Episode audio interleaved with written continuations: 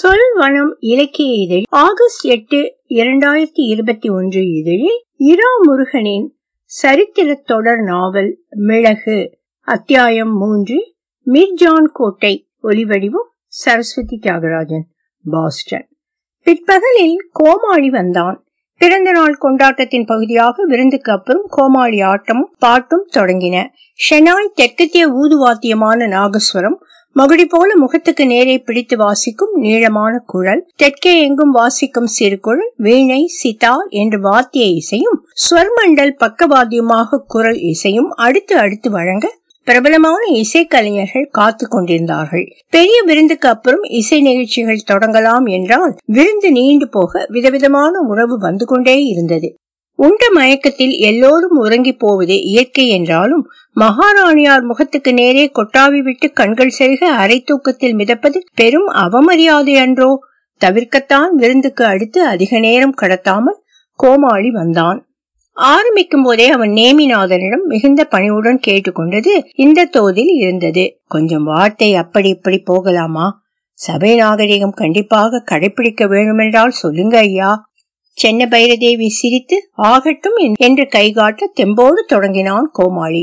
சபை நாகரிகம் என்றால் மலையாள பிரதேசத்து சாக்கியார் கூத்து நினைவு வருது. மேடையேறி நகைச்சுவையோடு மகாபாரத கதை சொல்லிக்கிட்டிருக்கார் மாதவ சாக்கியார். திருவனந்தபுரம் மகாராஜா பாதி கதையிலே அவைக்குள்ளே வரார். சாக்கியார் கதையிலே ஒரு காட்டு போத்து என்றால் காட்டெருமை தெருவிலே வந்துட்டு இருக்கு சாக்கியார் சொன்னாராம் காட்டு போத்து தடதடன்னு ஓடி வந்தா எப்படி இருக்கும் தெரியுமா? இப்போ யாரோ பாதிக்கதையிலே உள்ளே வந்தாரே அப்படித்தான். ஆக மகாராஜாவை பகடி செய்யக்கூட அங்கே பயமில்லையாம். கேளுங்க நாம் அவ்வளவு உரிமை எடுத்து எல்லோரையும் கேலி பண்ண மாட்டோம். இது யார் மனதையும் புண்படுத்த இல்லை. எல்லா நடப்பிலும் நகைச்சுவையைக் கண்டு அதை எந்த சார்பும் இல்லாமல் கொண்டாடுவோம். வாருங்கள். நான்கு கோமாளிகள் அதில் ஒருவன் பெண்ணாக வேடமிட்டவன் ஆட் நிகழிடத்தை சுற்றி சுற்றி வந்தார்கள். முதல் கோமாளி பாடினான் வெள்ளக்கார பூமியிலே நல்ல பல வாசனைகள் வந்த கதை தெரியுமா? வாந்தி வரும் சொல்லவா? எடுத்து சொல்லவா? சொல்லுங்க சொல்லுங்க அட சொல்லுங்க என்று மற்ற மூன்று பேரும் சொல்லி குட்டிக்கரணம் தொடர்ந்து அடித்து எழுந்து நின்றார்கள். ரோமாபுரியில் பண்டு பண்டொரு காலத்தில் நடந்தது இது. பொய்யில்லை முழுக்க உண்மை. புராதன ரோம் நகரத்தில் துணிகளை வெளியிரென்று சலவை செய்து தர நிறுவனங்கள் இருந்தன. அதற்கான வாயு வேண்டுமே. அந்த காலத்திலேது ஆகவே அந்த குறிப்பிட்ட வாயு நிறைந்த சிறுநீரை இந்த காரியத்துக்காக உபயோகப்படுத்தினார்கள். சலவை கடை வாசலில் பெரியதாக பள்ளம் தோண்டி இங்கே சிறுநீர் கழிக்கவும் என் அறிவிப்பு பலகை வைத்து நகர மக்களை வேண்டி விரும்பி அழைத்தார்கள். இரண்டு கோமாளிகள் மூன்றாம் அவனிடமும் பெண்மையிடம் போட்ட நான்காவது கோமாளியிடமும் கேட்கிறார்கள். ஐயா வாங்க வாங்க. மூத்திரம் பெய்து எங்களை கௌரவப்படுத்துங்க. அக்கா மூத்திரம் போகலையா? எல்லாரும் சிரிக்கிறார்கள். அந்த பெண் கன்னத்தில் அடித்துவிட்டு போக இன்னும் அதிகமான சிரிப்பு எழுகிறது. கோமாளிகள் குட்டிக்கரணம் போட்டு சலாம் நவாப் என கூவி ஒருவரை ஒருவர் பிருஷ்டத்தில் வலிக்காமல் பெரிய ஒலி எழுப்பி மூங்கில் பிளாட்சிகளால் அடித்துக் கொள்கிறார்கள். முதல் கோமாளி சிரிப்பை அங்கீகரித்து அடக்கிவிட்டு பேசுகிறான். ரோமானியர்கள் காலத்தில் இன்னொரு தகவல். அவர்கள் சலவை செய்ய பயன்படுத்தியது போக மீந்த மேற்படி திரவத்தை வாய்க்கொப்பளிக்கவும் உபயோகித்தார்கள். துர்நாற்றம் இல்லாமல் இருக்கவே இந்த ஏற்பாடு. ரோமாபுரியிலேயே கிடைத்தது தவிர ஸ்பெயின் பிரதேசத்திலிருந்து வரவழைத்த சரக்குக்கும் ஏக திராக்கியம். அதிசக்தி வாய்ந்த கிருமி நாசினி இந்த வெளிநாட்டு பொருள் என்று பரவலான நம்பிக்கை. ரோமானிய பேரரசின் இறக்குமதி அனுமதி பெற்ற கடை இவ்விடம் மொத்தமாகவும் சில்லறையாகவும் ஸ்பெயினிலிருந்து வந்த நயம். சிரிப்பு அடங்க இரண்டு நிமிடம் ஆகிறது அதற்குள் கோமாளிகள் எல்லோரும் தரையில் கையூன்றி சக்கரம் போல் சுழன்று போகிறார்கள். கை ஊன்றி முன்னால் விழுந்து எழுகிறார்கள். போர்ச்சுகல் தான் இப்போது ஸ்பெயின்காரர்களை வேண்டி விரும்பி சதா பருகி மகிழ ஸ்பானிஷ் சிறுநீர் கேட்டு நிற்கிறார்கள் என்றால் ரோமானியருமா அப்படி ஒரு காலத்தில் செய்தார்கள்? மிகப்பெரிய நகைப்பில் விருந்து மண்டபமே குலுங்கியது. போர்த்துகீசியரிலும் நூற்றுக்கணக்கான வருடம் இப்படியான எஸ்பானிய பானம் பண்ணும் பாரம்பரியம் உள்ளவர்களா? பார்வையாளர்களை யாரோ கேட்க கோமாளி சிரிக்கிறான். அவர்கள் ஸ்பெயின் நாட்டுக்கு கைபொம்மையாகி எத்தனையோ வருஷம் ஆச்சுதே. ஸ்பெயின் அரசல் பிரிப்புதான் போர்த்துகலுக்கு அரசர். ஸ்பெயின் போர்த்துகல்லை முழுக்க அடக்கி ஆளுகிறது. மூத்திரம் போக கூட ஸ்பெயின் நாட்டிடம் அனுமதி கேட்பார்கள் போர்த்துகீசியர்கள். அனுமதி கிட்டவில்லை என்றால்? உள்ளங்கையில் பெய்து பருகிக் கொள்வார்கள். போர்த்துகீசியர்களால் பாதிக்கப்பட்ட ஊர் வணிக பிரமுகர்களில் சிலர் சிரிக்க மற்றவர்கள் சற்று தாமதித்து வாங்கி சிரித்தார்கள். மிளகு மாறான தேசத்திலே இருந்து மிளகு வாங்கி வாங்கி கஜானா காலியாகி இவங்க ஒரு வழி கண்டுபிடிச்சாங்க.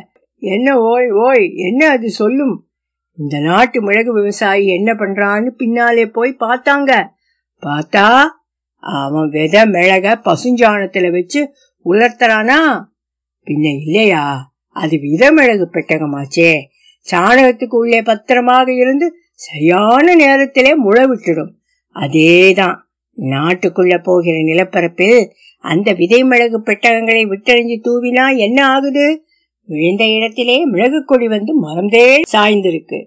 அப்புறம் அப்புறம் கொப்புறம். கதையா சொல்றேன் முளைவிட்ட மிளகு கொடியை ஒரு நிலத்திலிருந்து அப்படியே இன்னொரு மண்ணில் எடுத்து நட்டும் பயிர் பண்ணுவாங்க தானே? ஆமாண்ணே. புதுசா ஒரு கொடி வந்தா நூறு அடுத்து வரும். அப்புறம் அப்புறம் அதிக மிளகு விளையுதே என்று பெண் வேடமிட்ட கோமாளி நாணிக்கோன்னு சொல்கிறான். அதே தாண்டி அழகு பொண்ணே. என்ன கட்டிக்கைய? எனக்கு ஸ்பெயின்கார மாப்பிள்ளை கிடைக்க போகுதே. போர்ச்சுகல் மாப்பிள்ளை வேணாமா? அவங்க எல்லாம் மாட்டு சாணத்தை தேடி அலைந்துகிட்டு இருக்காங்க. கொங்கணி விவசாயி சாணியிலே விதைப்பட்டகம் செஞ்சு அதிகம் மிளகு விளைவிக்கிறத தப்பா புரிஞ்சுக்கிட்டு வெறும் சாணி உருளைய புடிச்சுக்கிட்டு அலையறாங்க. போர்ச்சுகீசுக்காரங்க எல்லாம் சாணியிலேயா சூட்சுமோ? சாணியிலேயா மிளகு விளையுது? ஐயே சாணி பசங்க. நாளைக்கே சாணிக்குள்ளே விதமிழக வைக்கணும்னு புரிஞ்சுக்கிட்டாலும் வேற ஒண்ணு இருக்கு அவங்களுக்கு புரிய வைக்க. என்ன அது? என்ன அது? பெண் வேடமிட்ட கோமாளியை முத்தமிட மற்றவரில் ஒருவன் துரத்து தப்பி ஓடியபடி பாடுகிறான் அந்த பெண் கோமாளி. நம்ம பூமி நல்ல மிளகு பயிர் ஒரு வாழ்க்கை ஒரு மூச்சு காற்று தொடர்ந்து பேசுகிறான். தெற்கே கோழிக்கோட்டிலிருந்து இங்கே ஹொனாவர் ஜெருசோப்பா பட்கல் வரை அழகழகான மலையாள பெண்ணுங்களும் கன்னட கிளிகளும் கொங்கணி தேவதைகளும் பார்த்து வளர்த்து பார்த்து பறிச்சு பார்த்து பதினெட்டு பார்த்து விற்க அனுப்புற செல்வம். ஆஹா அந்த பெண்கள் எல்லாருக்கும் நன்றி சொல்லணும். அப்புறம் நன்றி சொல்ல இன்னொருத்தி இருக்காளே. யாரது? மிளகு ராணி கிட்ட கேட்கலாமா? ஒரு கால் அவங்க தானா அவங்க மாதிரி வாரி வழங்குறவங்க யார் தெரியுமா? யார் அது சொல்ல? மழையம்மா. மிளகு பூ வந்ததும் மழையம்மா. சரியான தனத்துல வந்து அதை தொட்டு தழுவி வடிஞ்சு போகிறா. அடுத்த ரெண்டு வாரம் மழையம்மா. நாள் பூரா மிளகு கொடிய இதமா நினைத்து விலகி போறா. சாணிய போச்சுகளுக்கு எடுத்து போகலாம். வித மிளகு எடுத்து போகலாம். இந்த இதமான மழைய எப்படி எடுத்து போவாங்க? மிளகு ராணி தேச மிளகு வேற எங்கும் விளையாது. வேற எங்கும் செழிக்காது. விதை மட்டும் போதாது. மழையும் பெய்து பெய்து நின்று பெய்து மலைநாட்டு மண்ணில் வடியணும். புரிஞ்சுதா என் சிங்காரி பெண்ணே? பிரிஞ்சுது பிரிஞ்சுது. என்ன கட்டிக்கிறியாடா? பெண் வேட கோமாளி சொல்கிறான். கட்டிக்கலாம் தான். அப்போ ஏன் அழகு பொண்டாட்டி என்னடி பண்ணுவா? அவ வேணும்னா என் புருஷனை கட்டிக்கட்டும். ஓவென்ற உயர்ந்த குரலில் பாடி தாளம் தட்டி கோமாளிகள் சுற்றி வந்து கரணம் போட்டு எழுந்து நிற்கிறார்கள். பார்வையாளர்கள் கைதட்டி உற்சாகப்படுத்துகிறார்கள். மிளகு விளையிற கொங்கணி பிரதேசத்தில் கொங்கணி மொழி பேசினால் நாக்கை துண்டிப்போம். ஐயோடா அறிவிச்சு நாக்கை பிடுங்க காசு இல்லாம கத்தி வாங்க அலைஞ்சவங்க இல்ல இவங்க? நாக்கிலேயா தாய்மொழி இருக்கு? இதயத்திலே இருக்கப்பட்டதாச்சே. இவங்களுக்கு இதயம் எது? அது இருக்கப்பட்ட இடத்துல ஆசனம் தான் இருக்கும். அவர்கள் ஒருவரை ஒருவர் பிருஷ்டத்தில் மூங்கில் பிளாச்சால் அடித்துக் கொண்டு சிரிக்க கூட்டம் சேர்ந்து சீக்கிறது. சென்னபைர தேவி கை காட்டி நிறுத்தினாள். நகைச்சுவை அரசியல் கலந்தபோது உக்கிரமான வெடியாகி இருக்கிறது. இது இன்னும் தொடர வேண்டாம் என்று கட்டளையிட்டாள். இசை நிகழ்ச்சிகள் தொடங்கட்டும்.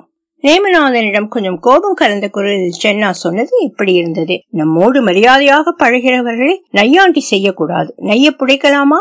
அவள் மனதுக்குள் இருந்து இருபத்தைந்து வயது சென்னா நமக்கு சிரிப்போடு கேட்டாள். அதற்கு தைரியம் இருக்கிறது. ஆனால் அதைவிட சாமர்த்தியமான வழியும் தான் உண்டு. பொறுமை கடைப்பிடி சின்ன பெண்ணே. அந்த சென்னா மறைந்து போக இனிய புல்லாங்குழல் ஒலி மண்டபத்தை நிறைத்தது. சங்கீதத்தில் மூழ்கி கண்மூடி இருந்தாள் சென்னா. தொடரும். ஒலி வடிவம் சரஸ்வதி தியாகராஜன் பாஸ்டன்.